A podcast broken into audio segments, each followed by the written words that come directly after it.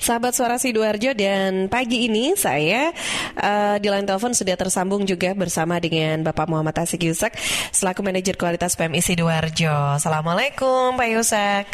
Waalaikumsalam Mbak Rika. Selamat Apa? pagi. Selamat pagi. Salam sejahtera Selamat pagi teman-teman semua hmm. pendengar suara Sidoarjo yang saya cintai. Iya, Pak Yusa ke pagi ini saya uh, ingin berbincang tentang uh, kabar yang kalau ini kan kita lihat ini sudah ada beberapa foto juga yang diunggah di Instagram PMI Sidoarjo Pak Yusak ya tentang iya. pendonor plasma konvalesen. Nah, bahkan ini ada yang sampai ke uh, 153. Nah, ini maksudnya apa ya, Pak ya? Oh iya. Jadi donor plasma konvalesen itu adalah pendonor yang berasal dari alumni pasien COVID yang sudah sembuh, yang mm sudah dinyatakan sembuh dan sudah hasil negatif, kemudian sudah 14 hari tanpa gejala, kemudian diperiksa apa itu macam-macam pemeriksaannya. Eh, pertama periksa darah lengkap, HB-nya dan sebagainya, leukositnya dan sebagainya itu harus normal. Kemudian dilanjut dengan apa itu pemeriksaan antibodinya. Antibodinya COVID-nya itu sudah tampak keluar cukup apa tidak kan gitu ya. Jadi hmm. memang tujuannya itu adalah memberikan pengobatan uh, berarti yang berasal dari antibodi pasien yang uh, pasien yang sudah sembuh hmm. diambil plasmanya karena antibodi itu ada di plasma didonorkan plasmanya dengan sistem aferesis jadi yang diambil itu hanya plasmanya saja hmm. sistem itu kalau dilihat itu kan ada mesinnya ya Mbak Cita ya yeah. ada mesinnya jadi pendonornya itu diambil gula terus diolah di mesin itu komponen-komponen yang tidak komponen-komponen darah yang tidak diperlukan itu dikembali lagi dikembalikan lagi ke dalam tubuh. Jadi kalau kita perlu plasmanya saja ya plasmanya saja yang keluar yang diambil. Hmm. Nah, kemudian plasmanya itu diolah lagi, kemudian ditransfusikan kepada pasien COVID yang kondisinya sedang menuju berat. Hmm. Gitu maksud sebagai sebagai terapi pendamping. Hmm. Itu sudah diuji cobakan ya Pak memang ya sistem, uh, sistem ini ya. Kenapa? Sebelumnya memang sudah diuji cobakan sudah resmi begitu ya? Uh, sekarang di hmm. Kemenkes itu memang bersamaan ya Mbak. Hmm. Ada itu Mbak Tika jadi di Litbangkes maupun itu juga juga sudah berjalan hmm. dan pasien umum juga bisa di, di, diperbolehkan untuk memakai gitu. Hmm. Oke, okay. ini untuk uh, masyarakat yang uh, boleh untuk melakukan donor darah untuk yang uh, pendonor plasma ya, pendonor plasma konvalesen ini mereka harus daftar dulu atau seperti apa ya Pak ya?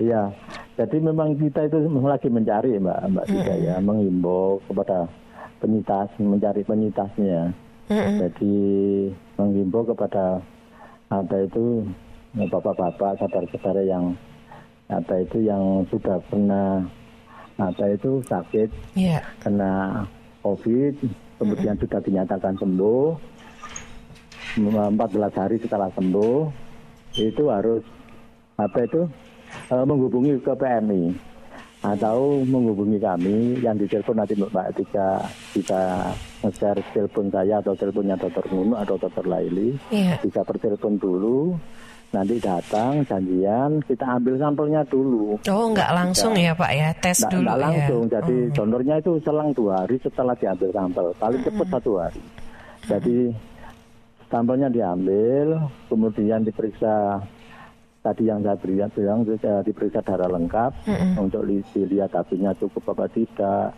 trombositnya cukup apa tidak, masih ada infeksi apa tidak itu dilihat di situ. Kemudian mm-hmm. kalau itu tidak uh, sudah memenuhi syarat, diperiksa titernya, antibodinya, IgG-nya itu sudah keluar apa, apa keluar apa enggak ada apa tidak gitu. Mm-hmm. Kalau tidak ada kita enggak, enggak, tidak kita ambil kita sisihkan kita beritahu kalau IgG-nya tidak cukup untuk didonorkan. Hmm. Nah, yang sudah yang cukup itu kita teruskan pemeriksaannya seperti penyakit-penyakit menular, uh, misalnya hepatitis B, HIV, HCV, sifilis itu sampai ke natnya. Nat itu kayak PCR ya. Jadi yang diperiksa antigennya, tidak antibodinya. Setelah diperiksa antibodinya, penyakit-penyakit itu diteruskan lagi ke nat. Jadi ke kalau kalau awamnya ya PCR itu. Jadi sampai sedetail itu. Kemudian ya screening antibody donornya itu juga harus diperiksa. Donornya juga harus laki-laki. Kalau perempuan boleh, tapi belum pernah hamil Mbak Tika. Oh, yang Jadi belum kalau pernah tidak hamil. pernah hamil, ibu-ibu itu tidak diperbolehkan. Jadi yang yang yang diutamakan itu laki-laki. Kalau kalaupun ada yang perempuan itu harus harus belum pernah hamil, Mhm. gitu ya. Kenapa Pak? Ada pengaruhnya ya? Ya memang gini. Jadi menurut penelitiannya ya, itu ah, dikhawatirkan itu ada HLA antibody. Kalau sudah apa itu eh, pernah apa itu hamil pernah melahirkan itu mungkin ada kontak antara bayi sama ibunya ibunya bisanya membentuk antibodi yang namanya HLA itu. Nah itu kalau terjadi ada HLA-nya itu kalau terjadi reaksi transfusi itu sesak. Nah, dikhawatirkan pasien COVID kalau ditambahi seperti itu ada reaksi itu sudah sesak sampai sesak kan gitu. Jadi itu tidak boleh. Mm-mm. Jadi dulu dinamakan yang laki-laki. gitu. Mm-mm. Jadi ini saya sangat menghimbau kebutuhannya sangat banyak Mbak Dika. Setiap hari kita apa itu melayani itu kalau ada ya kita kasih kan nggak ada kita carikan. Eh, dan pemakainya itu yang yang butuh itu bukan dari wilayah sidoarjo saja, hampir hampir seluruh wilayah Jawa Timur sama sebagian Jawa Tengah dan bahkan DKI itu kalau kesulitan mencari sampai ke sini Mbak Dika. Mm-mm.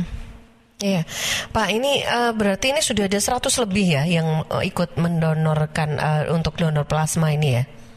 Ya, jadi kemarin ya, terakhir itu nomor 153. Itu kalau di- dilihat di daftarnya pendonor di Iya. seluruh Indonesia. Ini untuk yang di PMI ya, ini itu sudah nomor dua. Nomor satunya itu uh, PMI Surabaya. Wow, Itu sudah mencapai 300 lebih. wah, Nah, ya nomor duanya Iya. Sidoarjo, nomor tiganya DKI. Jadi cukup apa itu bagus, antusias masyarakat untuk ikut serta apa itu membantu teman-teman apa itu uh, apa itu pasien-pasien COVID Mm-mm. yang berat itu untuk mendapatkan terapi pendamping yang namanya plasma konvalesen itu. Mm-mm. Itu eh, berbayar kah Pak? Kalau kita yang mendonorkan gratis ya pastinya ya Pak ya. Iya. Tapi untuk yang mendapatkan itu nanti untuk eh, apa?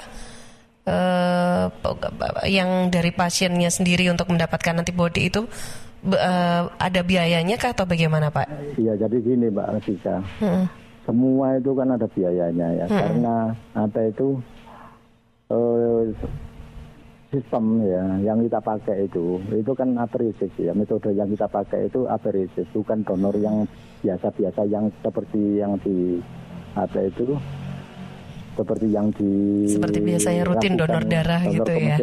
sama ini jadi itu Iya. Ah, pakai alat dan kantongnya itu luar biasa mahalnya. Jadi hampir ada apa itu 30 kali lipat apa itu di- harganya itu dibanding dengan ini ya kantong harga kantong biasa. Terus ditambahi biaya pemeriksaan pemeriksaan itu satu kantong itu dibutuhkan hampir 4 juta Mbak Tika.